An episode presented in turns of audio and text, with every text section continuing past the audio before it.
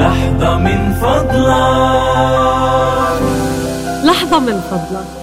أحلى دعوة بنحب نسمعها من القريب والغريب هي الله يجبر خاطرك. وقع هالجملة علينا كتير حلو وبنحسها من جوات قلوبنا لأنها عظيمة بأثرها.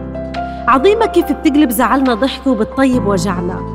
حتى إنه أعظم شيء ممكن تعمله بحياتك جبر الخواطر.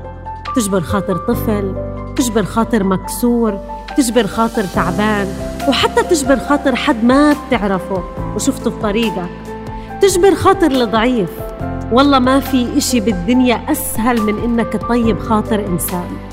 وعلى قد ما جبر الخواطر نتائجه عظيمة على غيرنا عظمته بتتحوش إلنا بدون ما نعرف وبتنكتب بموازيننا وموازين أولادنا كمان. وبنحس بأثرها لما نكون بأمس الحاجة لدعم ولسند ولعوض ولجبر خليك مآمن جدا إنه اللي جبرت خاطره بنية خالصة لوجه الله ربنا رح يرد لك معروفك معه ويجبر لك خاطرك في أحلك وأقسى الأيام.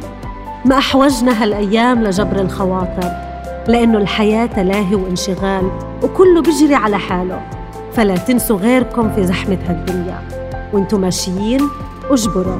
وانتوا بتستنوا بمعاملة اجبروا. وانتوا واقفين بتقبضوا غيركم مادد إيده أجبروا.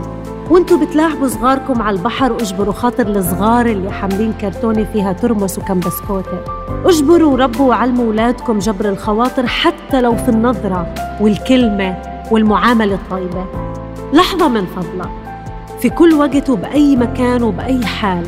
خليك فاكر إنه من صار جابرا للخواطر أدركته عناية الله في جوف المخاطر.